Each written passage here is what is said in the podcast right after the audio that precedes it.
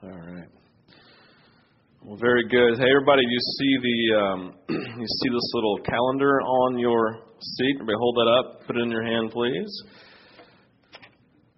So one of the things, you see if you're still holding up, you can put it down. I just want you to hold on to. I want you to look at it. Just because you don't have youth doesn't mean anything. The idea is this: first and foremost, we've given you this because we believe in caring for and praying for our youth. Number one, and so I'd like to encourage you to take this and put it on, put it somewhere where you can pray uh, as we begin to, as, as schools uh, winding down and students are beginning to take their finals and as they begin to think about the summer and all that kind of stuff, Timothy and our youth team are, are preparing now, preparing for summer so that we can engage your kids, not so we can entertain them, but so that we can have fun and lead them to Jesus in the process. All right?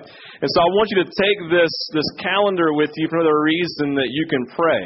You'll know exactly what's going on. You can pray for these events, pray for everything that's going on. If you find one of these things that you would say, my gosh, I would love to help out in that because you think it'd be fun for you to do, talk to Timothy and you can, pro- you can process that with him. And we want you to begin, begin praying for and really kind of owning in some level this summer the fact that youth ministry doesn't belong to Timothy and his team, but it belongs to all of us. Right? Isn't that the idea of, of being in family together and doing ministry together that we are encouraging one another, we are praying for one another. We want, if one area succeeds, then we all succeed, right? That type of mentality. And so I want you now just to put this and, and begin praying over. If you have youth that you want to think should be involved with, with vintage youth, then, then take them either one, go make copies of this and hand them out, or just take this and hand it to somebody else else, and Timothy will make another one for you. He's got plenty right there in his hand, right? And so we want you right now to begin to think about this idea of kind of owning our youth this summer. This is really this moment of, of coming together. We have a lot of our, our, our kids who are stepping up, who are coming into sixth grade, who are stepping in, and we just want to begin praying for our youth. We want to see, we want to see God begin to move. We, we actually used the word momentum when Timothy and I met this week we just said together, he, I said, I want to see momentum. He goes, That's the word I've been praying into. But I want to begin to see this momentum in our, and not, and not just momentum for our youth group, but momentum in the lives of our youth that has an impact on everything that they do, everywhere that they go, and has an impact on us here at Vintage. And one of the primary things that we've been doing, honestly, since, since the inception of Vintage is something called Youth Camp. And this year, you're going to see it right here uh, in July. It's July, excuse me, June 29th to July 4th. It says summer camp or, or one camp, right? We have this one camp. And we call it one camp because different churches, three churches are coming together in one camp. And the beautiful piece about this camp is it's not just one church putting it on, but Timothy and, and David Scott and Kristen McClendon from Riverstone Church, all these three different churches have been coming together with a team and meeting once a month, once a, a couple of times a month, the idea of putting together this camp with the hope of having about 500 students come to it. And right now we have over 20 of our own students who are signed up and who are going. Now, here's the thing. A lot of you are thinking summer camp and you have automatically your mind goes somewhere with really, really bad cabins, really, really bad food, some bonfires, and it's basically a lot of that, right? But the thing about this camp that's so unique is the unbelievable nature of God's power that always moves in it. The lives that are changed because of it. In fact, I've said before, and this is a true statement, our church is here today because 50 years ago they started the summer camp. People said, We're just not satisfied with status quo, right? And they started this whole youth camp, and God's Spirit began to move in power and do crazy things, and kids just the, the phrase got on fire for Jesus, right? I mean, literally, it was just an amazing moment, an amazing time. And so one of the things that we're doing this year is we want to we want you to begin praying into that. But the other part of it this morning, I'm just going to go ahead and unashamedly say, we want to take an offering this morning for this reason.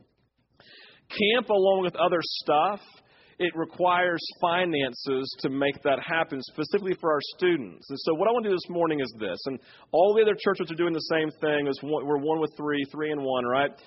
they're all taking up offerings. And the whole purpose of the offering is to help scholarship our kids and our leaders to go because we believe this moment for the, this camp and the other events that we do, and they are a launching pad for our children, one, into community and relationship with one another, two, into a deeper relationship with Jesus, and number three, we believe that this is the moment that their foundation is built for them to be in church for the rest of their life and be a part of the church for the rest of their life. And we don't want to create any obstacles. Can I get an amen on that? We don't want to create any obstacles for them to be a part of these things. What I'd like to be able to say is to every parent of every youth and to every youth, finances will not be an issue for you to be in a community, learning about Jesus, and building a foundation to be a part of the church for the rest of your life. Will help you.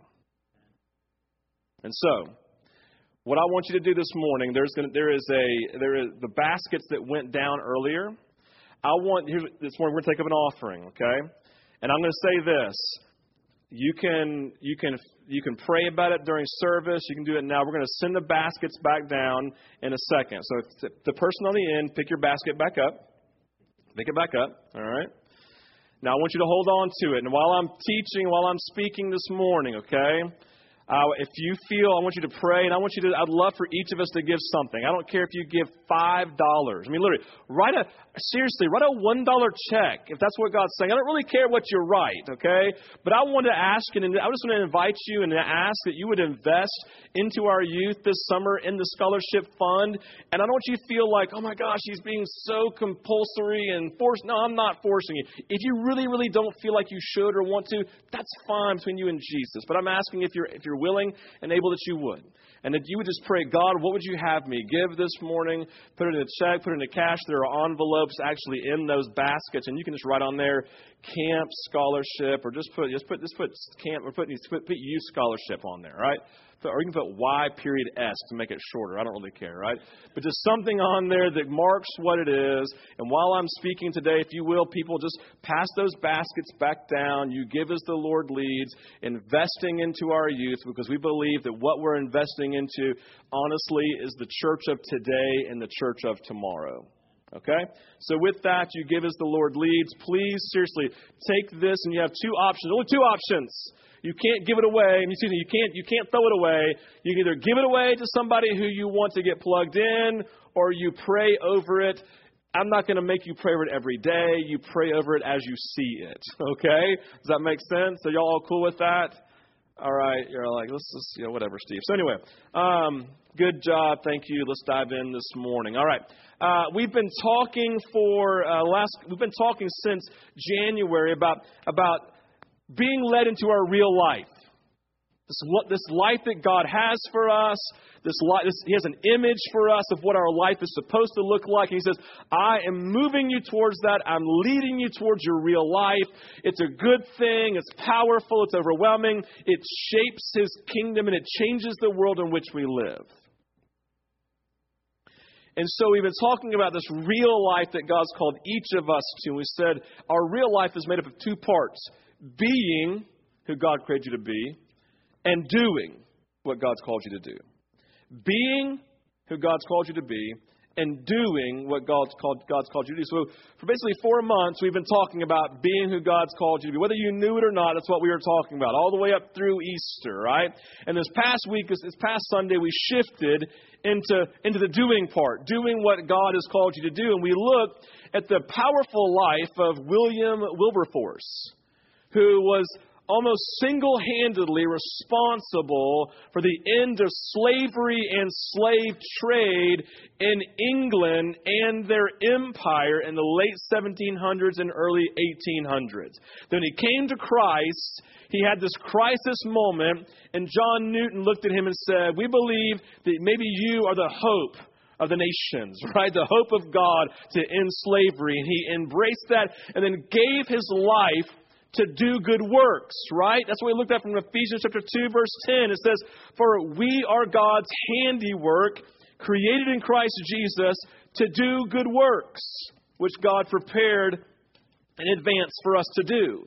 And we said that we are God's handiwork. We said we are God's poema. That's the word in the Greek, handiwork, poema, poem.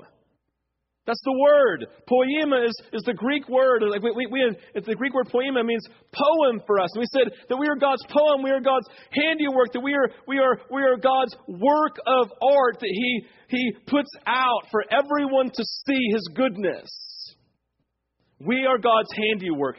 We're created in Christ Jesus. We're part of His family to do good works that God has planned for us to do. And so the idea then as we move forward is that there are things that God's calling us to do. There are works that God has for us to do. And we said last week, I want to reiterate this point and make it very concrete. Good works cannot save you or make Jesus love you more.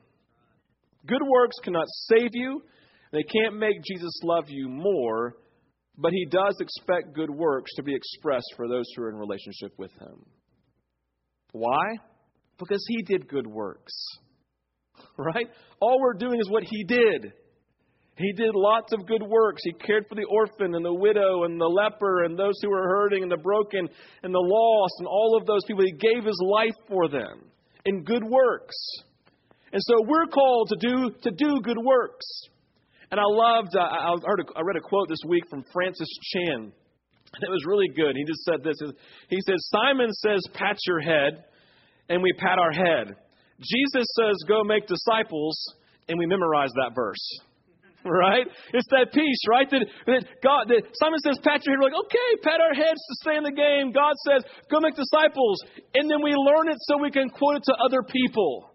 We memorize it. But the idea is there's a very, I mean, it's clear. He says, go. Go and represent a doing, right? Go make disciples. Go do good works. Give your life on behalf of doing something. We are called to action. We are called to action, right? And so we said it clearly and emphatically that as followers of Jesus, we cannot stand still and just watch life go by. We must be active, doing the things that God has for us to do. This is our life. And so we ask the question, and we always ask the question God, am I not, I, I don't want to work for you to please you in a sense of like to earn something, but God, I, am I doing the things that you have for me to do? Because true love, according to Scripture, is to obey His commands, and His command is to love Him with all of our heart, soul, and mind, and to love our neighbors ourselves.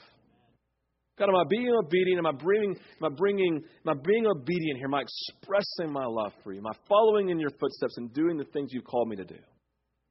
We've been called to this to do good works. Now, with this in mind, I say good works, and some of you automatically get tired. Don't you? Right? Because in your mind of thinking about good works, you think about work. You think about things you have to do. You think about being tired. You think about the things you've done in the past for God, the good works you've done, and how tiresome and how overwhelming that is, and how burdensome it is. And you find yourself saying, I just want to break. I just want rest, right? We, and we have these honest thoughts going through our head, this wrestling and the struggling. And a lot of us fall into this, like, um, this kind of earning, kind of working for God rather than working with God. That's a very, I mean, if you didn't hear what I just said, ask your neighbor, and then I'll tell you again. Because what I said is sometimes we get tired because we work for God rather than working with God. And that, my friends, is the difference between apples and oranges. Because when I work for God as if He is like this overlord boss of mine where there's no relationship in that. What do I find myself doing? Getting overwhelmed, burdened, and tired.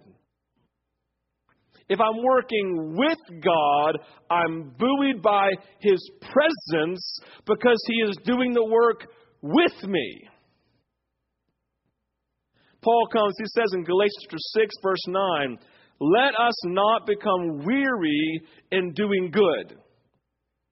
For at the proper time we will reap a harvest if we do not give up.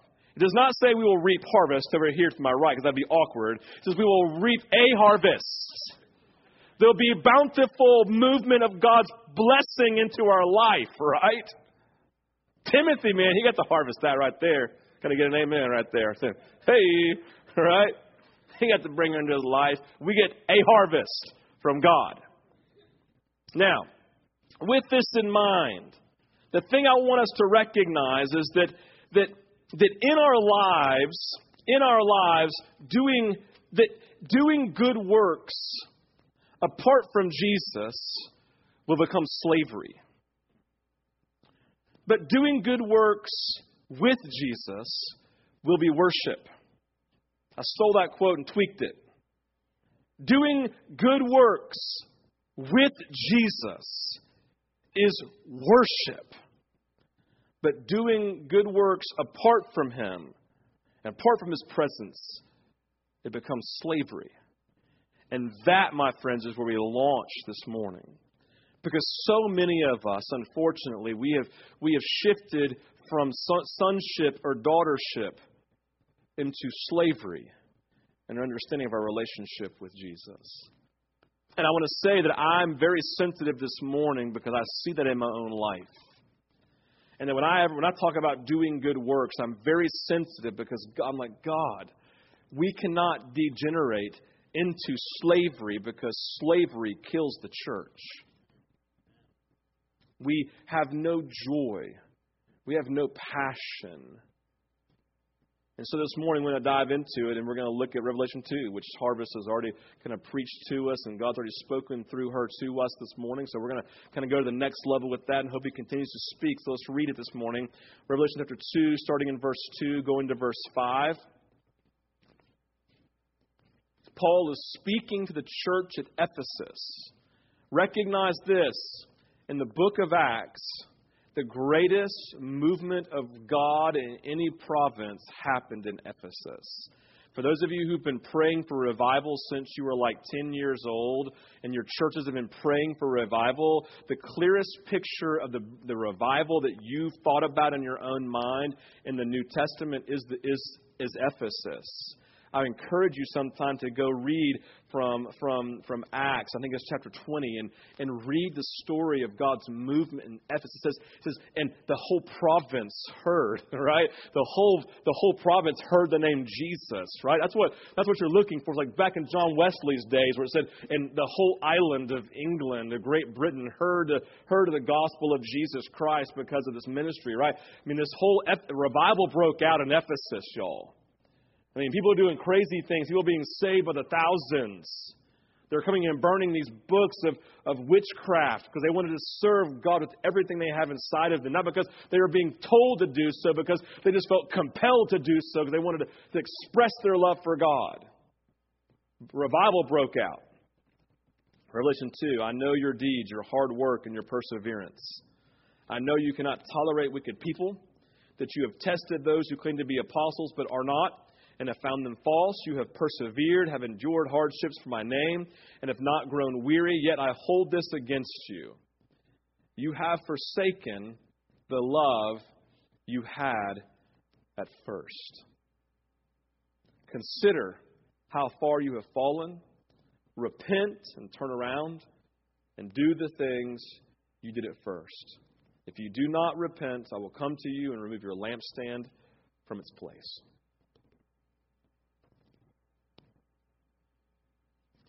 We should always allow the Word of God to, to breathe life and to challenge us, both at the same time.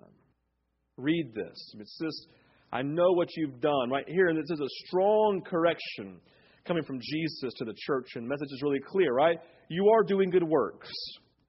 You are working hard. You are ultimately patient when enduring hardship. You are standing strong in the face of persecution. You have not grown weary. You have not grown weary in doing good and doing all of this, right? But you have one major flaw or one major hole in your life. You have forsaken, or the Greek in here be you have let go of. You've let go of your first love. You're doing all of these things that are the mark of a healthy Christian life and a healthy church. But there's one major hole you have let go of your first love. The thing I want you to recognize, and I think this is true for most of us, they probably had no idea they had let go of their first love. Like when, when John said this, and through, Jesus said this through John, right in the book of Revelation, that the idea was probably not to go, oh, oh, yes, God, we're so aware that we've fallen away. We're so aware we've lost our first love. No, isn't the nature of falling away from your first love that it's so gradual you don't really know you've done it? Like, how many do you, how many marriages do you know that are like that? That are, that all of a sudden they reach a point, it's like, go, how did we get here? right? And it's happened in so many relationships. And so the idea for the church at Ephesus is I'm sitting there thinking, they're going, wow, they probably had no idea that they had fallen away from their first love. They're, they're probably thinking the things that they're doing are the expression of that, but there's something, there's something going on in their heart that Jesus sees, that he's prophetically speaking into, not because he's angry, but because he loves them too much let them keep on going down this path. Because how many of you know that when a car runs on fumes, it's still running and it's about to die? And so what we find here in the book of Revelation is, is Jesus finds the church at Ephesus running on fumes. And they don't even know it. And they're about to die. It's the nature of what happens for those of us who, who, who are following Jesus, and all of a sudden, what do we find? Oh, I've been doing these good works. I'm so tired and I'm burdened. I'm overwhelmed. Oh, God. And we find ourselves pulling back from doing anything because we've been working hard and we just can't do it anymore. And you think you need a break. You sit there and let me tell you something vacation is not the answer because vacation is simply an escape from reality and it helps for the moment and you step back into reality and it's 10 times worse. The, the answer to healing, the answer to restoration is what Jesus is naming, saying you to return to your first love. Vacations won't fix anything. Retirement won't fix anything, Gary Givens. he just retired. All right, I'm just giving a hard time. Never retirement. You know what I'm getting at? This nature of these things, they don't, they don't work. And Jesus is looking at saying, listen, you must return to your first love. Now, I'm going to share something with you. First love, theologically speaking, from those who interpret it, actually means two different things. I'm going to share both of, you, both of them with you this morning. The first thing, and this is how most of us receive first love, is we receive it as an inner devotion to Christ right? We think about returning to our first love. We think about returning to our first love of Jesus, returning to our inner devotion, returning to this love that we have for Him, right? And this love is always characterized by an earlier commitment. Like the love of a bride for a husband or a husband for a wife, right? We see this, this dynamic going down, this, this idea of spouse loving a spouse. We have that moment, that initial commitment, that initial just awakening of our emotions and our mind loving our spouse. We have this moment. It's a moment we can always return to. We talked about it here and talked about remembrance a few weeks ago. We can always remember and return to the cross of Christ and what He's done for us. There's this moment, right? And so the idea is that, that we have this, this, this love for our spouse, and we have to protect it from waning over time. And so that's how we interpret the scripture. The meaning is simple. Without our first love being strong, active, and growing, our actions and our life in, in this relationship will grow cold, lifeless, will become draining. Right? The idea is an inner heart of devotion for Christ. And so the idea for us is that we return to that inner devotion.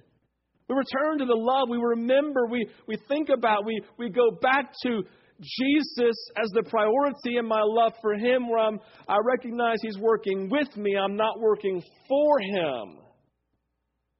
So let's have this return to our first love. We, I always think of Mary, of Mary when, she, when she's sitting at Jesus' feet, just enamored by Him.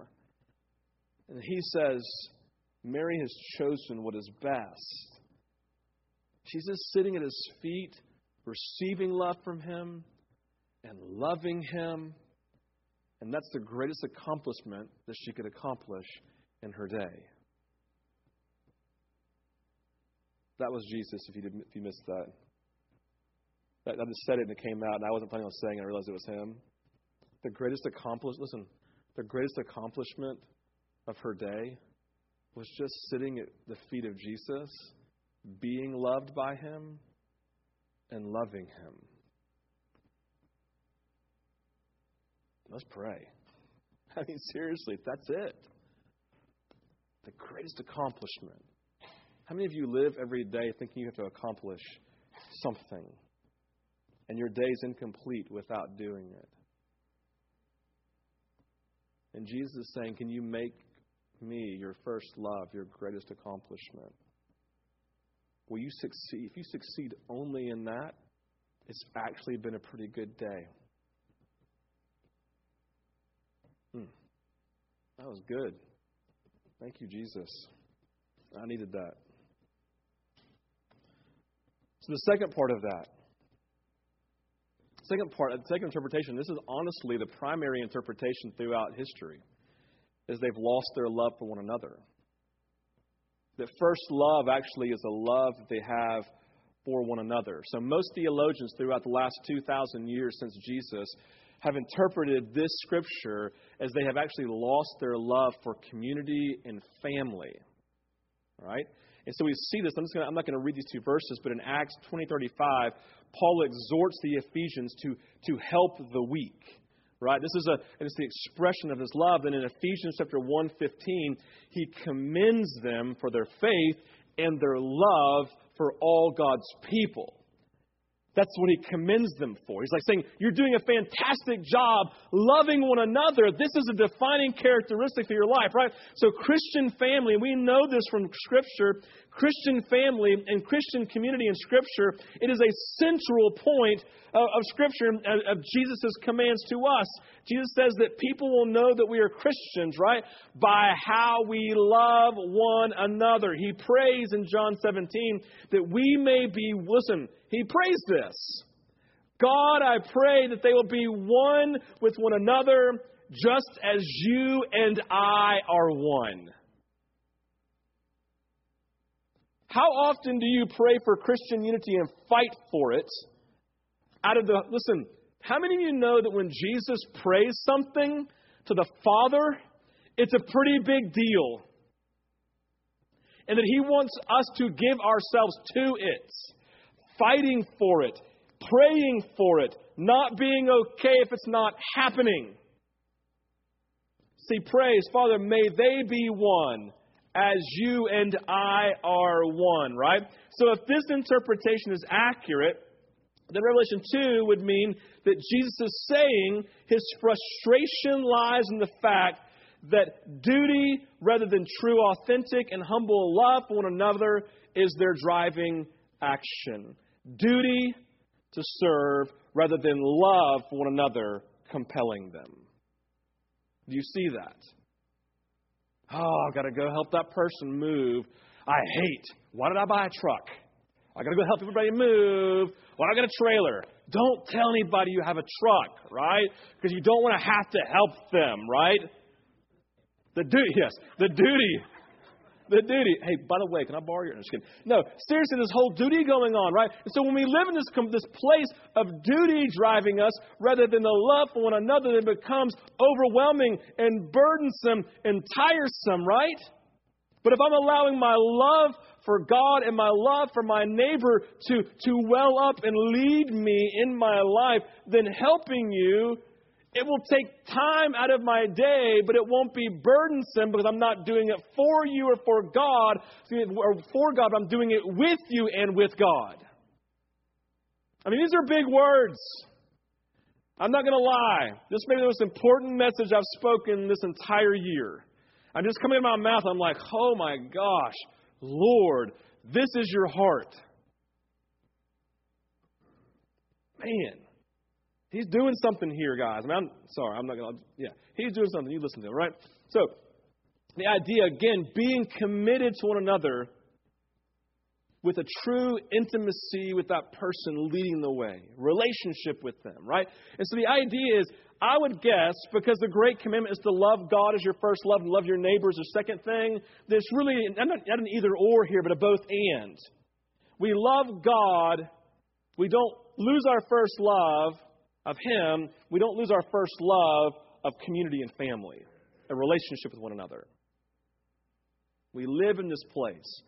And so, either way, right? Either way, in verse 5, John gives us gives us a he gives I love this. John actually gives us a three-step plan to fall back into our first love. Right? I love when the writers do that in scripture. I love the context and they say, "Dude, this is what you need to do, and this is how you do it." I'm like, "Thank you. This is awesome." Right? So what he says is this in verse 5. Consider or remember how far you have fallen. Real simple, right? Consider how far you've fallen. Wake up. Number six, it says, repent and do works. Do the things you did at first. If you do not repent, I will come to you and remove your lampstand from its place. That's sobering. Don't, don't, don't cut that verse out. I don't exactly know what it means. I don't know exactly what a lampstand is. It represents his presence in some. We don't want his lamp. All I know is this: I don't want him to remove his lampstand. That's all I know. Don't. If I'm as long as I do this, it won't be removed. I'm not going to spend eons trying to figure out what a lampstand is. Somebody does. Go read it. Figure it out. Let me know. All right. But I don't. I know I don't want to lose it. So I'm going to three things. I'm going to remember.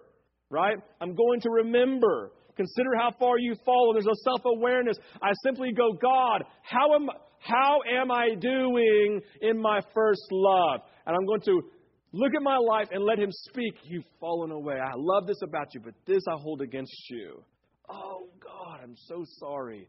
So, what do I do? Repent. Turn around, right? Go back to. Go back to. What it look like in the moments of loving Him most and having the greatest joy and delight in your life? What did it look like, or what do you know in somebody else in those moments? What have you read? Go when you've read from biographies of those who just love Jesus. What do they have that you're like, oh God, I want to, I want to come into this. So I remember and I repent. Look at my life and say, I'm not going to be status quo anymore. I'm going, I'm going to discipline myself to spend more time so that I can fall in love with you again so I can fall in love with my neighbors again. The third thing is then you do works. You do the things you did at first. What did you do before? Like, you look at the life of the disciples, and the th- first time the, uh, the uh, Christians in the early church get the life of Jesus, what they do? They helped other people. They did good works, caring. I mean, go read Acts chapter 2 through chapter 5. Look what they did. They come to Christ. They express their love for God and they help everybody else in need. They do good works.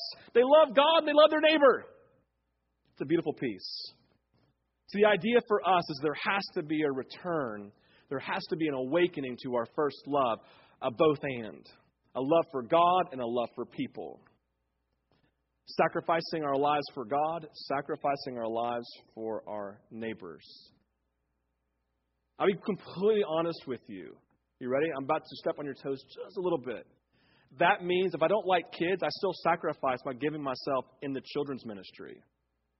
I'm going to be honest, we have not served back there, then I think there's an issue, unless you have a physical reason for doing so. Why? Because that's our family, and we have a responsibility to care for them. We give to our youth, we give to one another. I'm not saying to make you you feel guilty. I'm saying we have a responsibility to live in love with Jesus, to live in like to live upward with Jesus in relationship our first love, to live in inward in our relationship with one another in every facet, and to live outward in our relationship with our neighbors outside who don't know Christ. There's an upward part of this, there's an inward part of this, and there's an outward part of it. And we have to be expressing love on three parts loving upward with Jesus, loving inward here, and loving the lost. Why? Because they're dying and going to hell. I mean, seriously. We got to love them. I mean, do you sacrificially love your neighbors? Literally, who live next door to you. I mean, the ones you can't stand.